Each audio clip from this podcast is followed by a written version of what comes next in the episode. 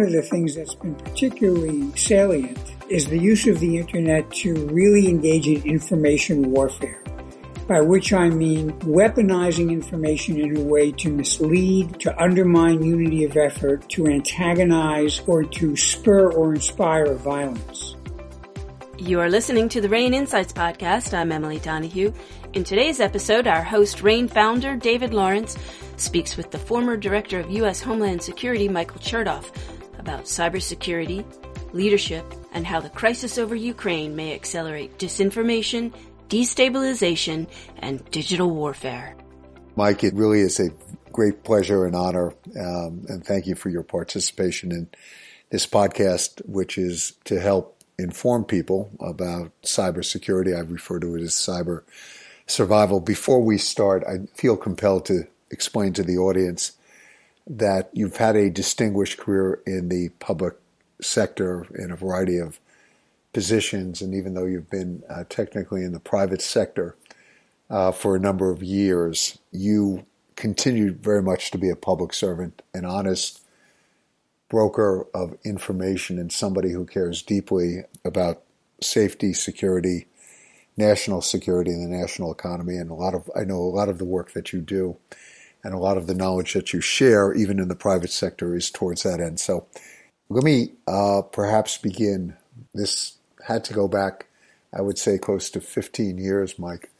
Uh, you and General Hayden, uh, when I was at Goldman Sachs, were kind enough to come up and uh, brief uh, a variety of people at Goldman uh, about a topic. I don't even think the word cybersecurity existed. I don't think cyber attacks existed or cyber threats, etc. But um, having recently left the government, um, you had a very, very strong conviction about what was likely to come, uh, etc. And so, what I'd like to try to do here, Mike, is to perhaps um, give people a little bit of a history of uh, how we got to where we are, and definitely want to discuss not only what the future holds, but what institutions can do both individually and, and on a collaborative basis. So let me just open the floor up uh, to a little bit of a history lesson. I'm happy to do that, David, and thank you for hosting me uh, on uh, what is a very important topic and increasingly important, uh, particularly given the state of the world. So let me just step back and give you a little kind of capsule history. If we go back several decades to when the internet was first developed, as many people know, it was a Defense Department funded initiative that was originally designed to come up with a way in which academics and government personnel could communicate with each other if the ordinary pathways of communication became compromised or or disrupted in some way. And the critical insight was the ability to take data and move it via packets in a lot of different uh, routes and then assemble them at the endpoint in an intelligible communication. And this was originally seen as a government and academic uh, resource. And therefore, the issue of trust was not really addressed because everybody involved was trusted. But then, sometime after the internet took off, um, they began to allow it to be used for commercial purposes. and that is, of course, where we get the internet of today. We also had the development of the World Wide Web, which allows us to migrate to sites. And so, what became what, what began as a an academic and, and government focused effort became a generally worldwide effort. And of course, the issue of trust then became very important. So as we look at the way this is developed, not surprisingly, particularly when commercial transactions took place over the internet, uh, we began to see criminals focus on the internet as a target for identity theft and theft of money. And, you know, the reason is very simple. It's like Willie Sutton said about robbing banks. That's where the money is. And as soon as the criminals discovered the money was on the internet, they began to focus on that. And that's why the absence of a mechanism for trust by design or security by design became a challenge and something that we had to then work to play catch up with. What has happened in the years since is that the criminal activity on the internet has dramatically increased in scale. For example, some years ago, the North Koreans attempted to steal a billion dollars from the Federal Reserve Bank in New York, the account held for the Bank of Bangladesh. Um, and they actually managed to steal 81 million before a clerk discovered that the instructions that were being relayed uh, falsely involved included spelling errors that suggested they were not genuine. But that still gives you an idea of the amounts of money involved. We've also had identity theft at scale, and then the use of uh, the ability to get data as a way of stealing intellectual property, which is still a very big issue with respect to the Chinese.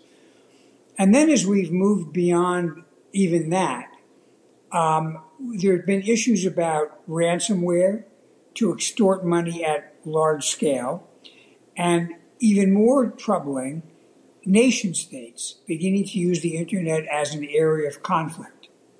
So we've seen, for example, the Iranians attack American banks, uh, uh, you know, about 10 years ago uh, with denial of service attacks. We saw the Russians attack Ukraine with the NotPetya ransomware, which uh, basically compromised uh, the access to data for a whole number of commercial enterprises doing business in Ukraine, including Maersk, the shipping company, and Merck, the American pharmaceutical company. And we've also seen attacks on critical infrastructure. Uh, again, in Ukraine, we've seen attacks on the power grid, We've seen reconnaissance on our own power grid here. And as we get into more and more geopolitical tension, particularly with Russia and China, increasingly there's a concern that we have to treat cyber as a domain of potential conflict and build a set of defenses and a set of uh, deterrents to prevent uh, seeing actual real damage to people being uh, executed over the internet. It's a great um, condensed history. And one of the things that um, you know we have spoken about, and which try to impress upon um, everyone within our network and beyond, and you've given sort of a great overview of it, Mike, is why cyber really is not a technology issue. Uh, technology is a portal, but the description of what we're dealing with, and I, I want to delve a little more deeply into it in a moment. But basically, the crimes I like to say go back to the you know biblical days, uh, whether it's fraud, theft, blackmail, extortion, you know, around the threat and release of emails and things like that, to uh, disinformation and propaganda, to espionage and sabotage. And ultimately, um, you know, it's it's interesting. I recently uh, reread a paper that my son did in high school about uh, the evolution of cartoons as propaganda, and World War One um, ushered in all sorts of leaflets that were dropped from airplanes as a means of mass distribution and some of which you know de- depicted all sorts of disinformation, which you know was intended to sow divisiveness and you know encourage all sorts of activity. But it just um, I'd, I'd love to get your views because what what you are saying or what I'm hearing you say is that this is a this is a criminal problem. It is a geopolitical issue. Uh, it is a nation state you know, conflict issue. Uh, it is an organized crime issue, um, wrapped or empowered by, facilitated by, enabled by our digital platforms. Is that too much of an understatement, or? No, I think that you know you've covered a wide variety of things. I mean, almost any area where human beings can exploit other humans or create a contest or a competition or even a conflict. Uh, doing it in cyberspace is as uh, appealing and as, as has as much potential as doing it in real life. And in fact, because of the global reach of cyberspace, it's actually easier for people to carry out criminal acts or acts of conflict over a distance. And as I think you mentioned earlier very briefly, an important part of that is human beings, because we're not yet at the point that the machines themselves decide to become malevolent. I mean, that's more, you know, the, the kind of the Terminator movie franchise. Uh, although we may get there with artificial intelligence, which is a whole separate issue. but what happens is we have human failings or human malevolence. So, for example, the failure to design security into software coding and hardware development is something that's exploited by adversaries. Likewise, many of the uh, attacks that we've seen be successful rely on tricking or fooling somebody who grants access to criminals or nation state actors by clicking on something that's a, a you know false watering hole for a site or that has embedded within it some malware and again, that's exploiting a human failing as opposed to uh, some purely technical issue.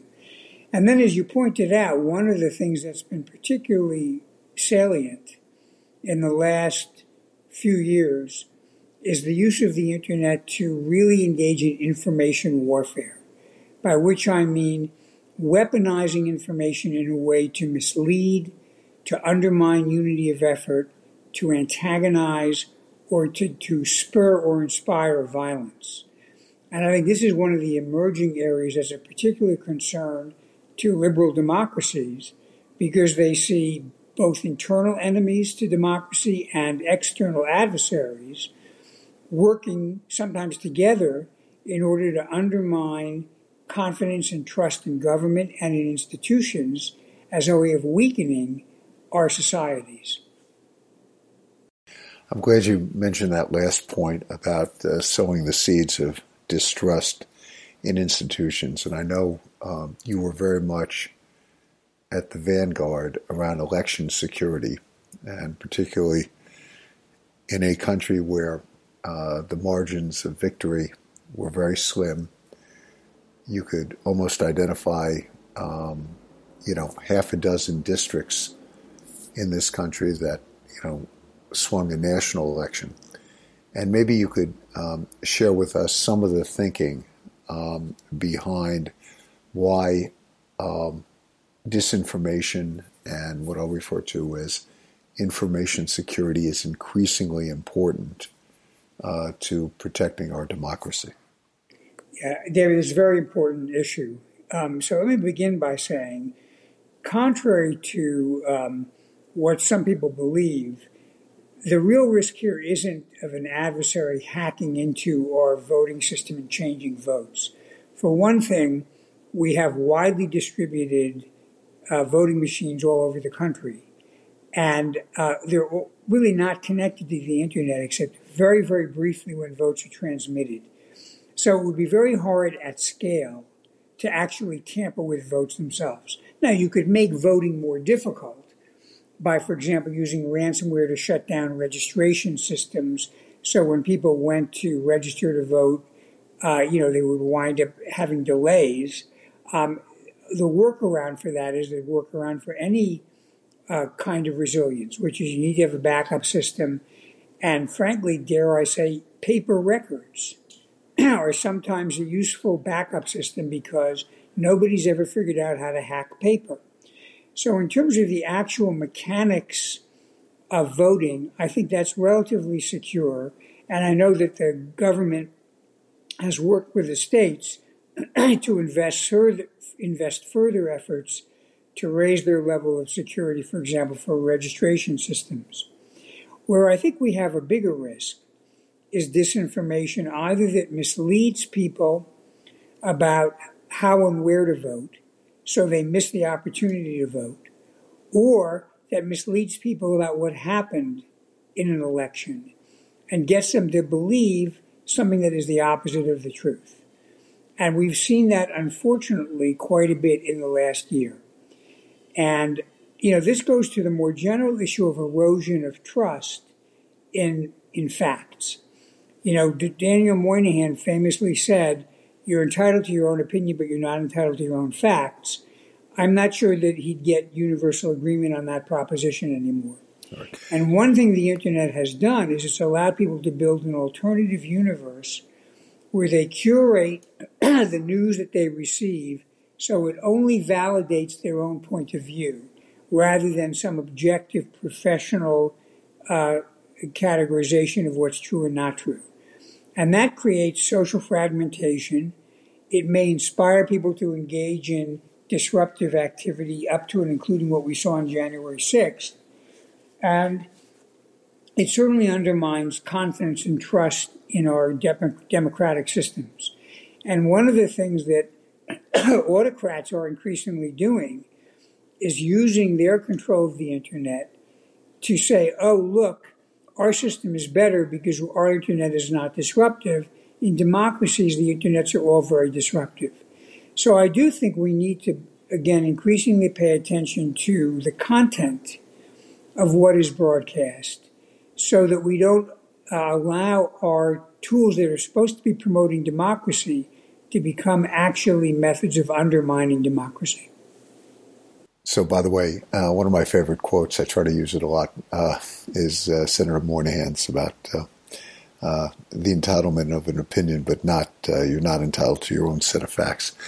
So, let me unpack that a little bit, Mike, because you pointed to a, a couple of things here, and the point you make about the integrity of our voting machines and decentralization, and you know, sort of the ability to authenticate. I'm not sure the American public has been educated enough about um, these machines. Uh, the old days, at least here in New York, uh, you went into a booth. Uh, there were levers. You clicked the X's. You hit the crank. And then, secondly, uh, as you speak about uh, people getting the information lends itself to confirmatory bias, only that information which tells you what you either suspected, believed, and becomes reinforcing. The fact of the matter is, that's not necessarily a citizen choice. We have these platforms that are specifically guiding content to people based upon their preferences and what they read before. And of course, they're selling ads against it. And so, my question here, because as we think about cybersecurity and the threats to democracy, uh, we may not yet be able to control the actions of our adversaries, but it seems to me that there's a fair amount that we can be doing on our own to try to maintain, uh, if not restore, trust in institutions and curb disinformation. And I'd like to get your thoughts on that. Well, two things. First of all, let me first, on the issue of voting machines, uh, it differs a little bit in every jurisdiction, but at least when I vote, we typically fill out now a piece of paper and then it gets scanned in, but the paper is saved. so there is a backup. If there was ever a doubt about whether things were being accurately recorded, you could go back and do the paper. And I know there's a technology that now involved is now involved that, that would allow, for example, voters to log on to a site where they voted and using encryption technology to check that their vote was recorded and transmitted, but only they would be able to check because it would be encrypted, the data would be encrypted, and only they would have the key. So there may be technological solutions that allow for verification and confidence building. On the larger question you raised about disinformation and what, what our platforms are doing, I think there are two particular challenges that need to be looked at that have been instrumental in weaponizing disinformation over the internet. One is the ability to take data and use it to micro target people. You know, it's, it's one thing to take out an ad on television, like on the Super Bowl, a political ad, and, you know, some people will find it persuasive, others will laugh at it or turn it off. But if you could target your information to people based upon a very precise understanding of what their interests are, then that gives you much more bang for the buck. And what the collection and, and analysis of data has allowed platforms to do is to make that kind of very microscopically tailored messaging available. Originally, just to commercial enterprises to sell you stuff, but now it's also available or used by political candidates or political actors. So the, the ability to control your own data and restrict its availability is an important part in limiting the ability of people to weaponize information by exploiting their knowledge of your intimate set of interests. A related concept is, as you as you kind of alluded to, are the algorithms that are typically used by the platforms to drive people uh, to to spend more time dwelling on the site, because the way the economics of platforms work is basically the your the more people spend time on your platform and the more they look at, the more your advertising revenue goes up because the rates increase because that's what advertisers are paying for. The problem is those algorithms are also useful in radicalizing or promoting extreme points of view because they're tuned in such a way as to engage people's emotional reactions and lure them further down the rabbit hole once they've expressed an interest in a particular site. so, for example, in the counterterrorism area, we saw someone might log on to a site, you know, tell me about this ideology or tell me about, you know, Islam or something just with perfectly innocent intent, and then they would start to get fed. You might be interested in this, and what was was being touted was a more extreme version of what the person had looked at. The idea being that having expressed an interest, they would get sucked into spending more and more time pursuing extreme forms of what they had been uh, focusing on. So I do think there is a sense increasingly that limiting the ability to exploit data without express permission of the data provider and the ability to regulate the use of algorithms when it comes to political issues or similar types of issues may be part of what we're going to see in regulation, either self regulation by the platforms or government regulation going forward. And the Europeans are already doing a fair bit of this we've brought the Trojan horse inside our gates, not necessarily appreciating everything that was inside the horse. We, we admired the horse, we saw the benefits in the horse, but we have yet to unpack and understand the threats that were within. Maybe what's making matters worse is it's not just a matter of recognizing the issues. I guess, you know, increasingly we do but the fact is, Mike, there's a, a business model built around the algorithms and micro targeting for advertising and keeping people's attention. There's a pro and for profit model that we have around our platforms of connectivity without necessarily, I guess the uh, economists would talk about the externalities of the costs, without incorporating you know what the true costs are uh, around these businesses and around what we're doing. I, I, think that I think that's very true, and you know there's, there's a saying that data is the new gold because it has been the foundation of an enormous amount of wealth creation, and it's not a, a an accident that the most highly capitalized and valuable companies uh, in the world now are basically built upon exploiting data and using it for marketing purposes. And by way of dramatically illustrating that, in the last, I think, week, Meta, which I guess is the new name for Facebook, lost a huge amount of market value because Apple created some new privacy protections in the phones, which would make it harder for uh, Facebook to automatically collect and use the data. So that's a kind of a perfect illustration of the extent to which our information economy has been built around exploitation of data and use of algorithms in order to create marketing tools. And I think we need to you know, really ask ourselves whether that's a good system. And you've suggested that one of the possible solutions is to give people better control around um, their data and I guess their search histories. And it's interesting. I'm, I'm glad you brought up Meta. If you like to go back to Marshall McLuhan's expression that the medium is the message, you know, what I'm also seeing here now is there's increased focus. Apple, you know, launched their privacy aspects and, you know, they're very attuned to the market and what people want. Your text messages are, you know, basically read and open sourced and uh, a search company, uh, DuckDuckGo, about um, emphasizing that your search history should be your private affair. And so you're suggesting that one of the ways we can begin to maybe, you know, um, gain back some of the safety and security in how we communicate, how we associate, how we search is uh, to give people control around their data. What else is needed to enhance the security and I'll call it maintain institutional trust? So, so I think there are really two dimensions. Um, one is when we actually voluntarily provide information, like to a platform, and then it's made use of in a way that winds up actually, you know, becoming, uh, you know, perhaps harmful. And I think there the key is a set of rules about making sure that you have control over the ways in which your data is combined or transmitted to third parties or how it's used um, as a matter of law. So you can control, not, it's not going to be perfect, but to some degree, the ability of people to exploit your data. And actually, it's what I wrote about in my book, Exploding Data, was this is a big issue. The second question is just dealing with hacking.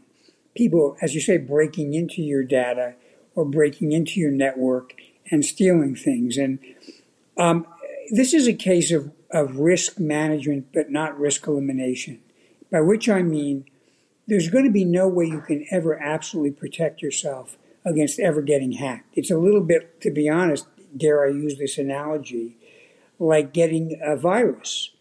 Uh, you can't necessarily perfectly prevent you from, you know, coming, coming into contact with a virus or even getting infected. But what a well tuned immune system does is if you are infected, it kills the virus relatively quickly before any damage is done. And so the model when we're dealing with a computer virus as opposed to a flu virus has got to be defense in depth.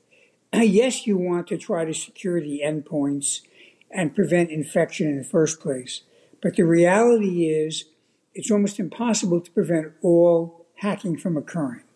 The difference between a trivial event and a very serious event is how long the adversary gets to dwell and range around in your network. And there, there are a series of things you can do with identity, access controls, real time monitoring, encryption that can mitigate the risk that someone who gains unauthorized access can really exploit your network.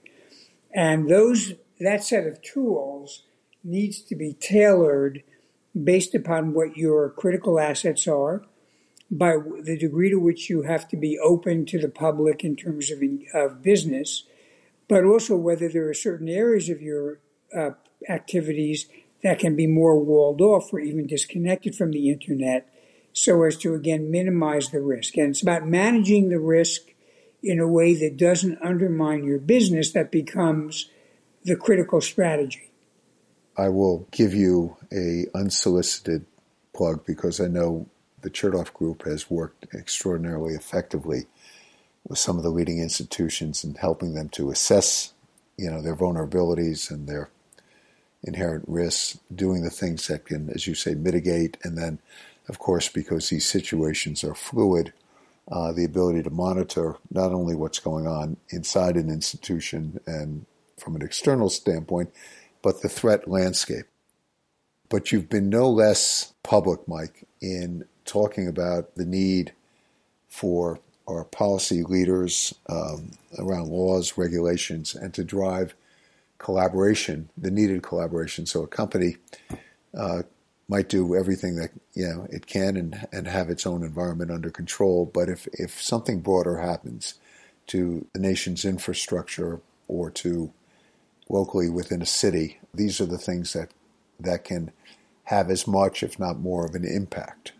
And so I'd love to, in closing, get your thoughts about what is needed from the policy arena, but also in terms of to drive trust and collaboration between the private and public sectors because certainly it is needed here. Well, that's absolutely critical, David. And the Biden administration has been, I think, very focused, particularly through my former agency, you know, Homeland Security, but also with other parts of the government, on building closer relationships with the private sector, particularly the financial community, through the FS-ISAC and a number of different groups that exchange information and best practices. And also, the government is beginning to up the game a little bit in terms of regulatory requirements and requiring, you know, prompt real-time reporting of intrusions with protection so it's not used against people who actually disclose what they're supposed to do. Um, and then ultimately, there'll be some role where the government may have to be more active uh, in defending. Um, and that's not going to be the government sitting on everybody's network like the goalie in a hockey game, uh, because we don't want to have the government living on everybody's network. But it may mean the use of government offensive capabilities to retaliate, particularly when a nation state or a major criminal organization is launching a series of attacks. And there have been some press dis- discussions about, for example, the ability to take out a server that a criminal group might have used to launch an attack and disable it. And we may see more of that. I think we need to because there needs to be an element of deterrence, particularly with nation states. And, uh, you know, sometimes we've talked about sanctions. We saw that, you know, Russian intelligence has been using either its own agents or criminal groups to go out and carry out attacks that can be used to gather intelligence or to even damage something. And I think we're beginning to push back on the Russians, including with sanctions, perhaps even uh, response in, in cyberspace. So I think increasingly the ability to deter and respond and engage in what some call active defense will be part of what the government uniquely has to bring to the table. And Mike, just to bring this back, because I always find it helpful, at least for me and various people we speak with and work with, to underscore the ability to understand what is happening here. I'll call it in, in a non technological way.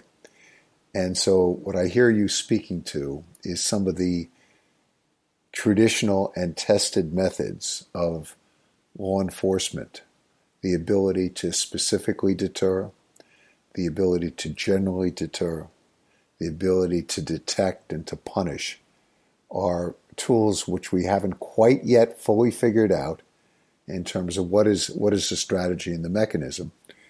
But uh, in analog terms, if you were dealing with theft and fraud and espionage, etc., um, those are the traditional tools that have been effective in an analog world, and we now have to figure out what are the right levers in a digital context. That's right, David. I think the hard, the challenging thing here is we're dealing because of the internet's rapidity and global nature.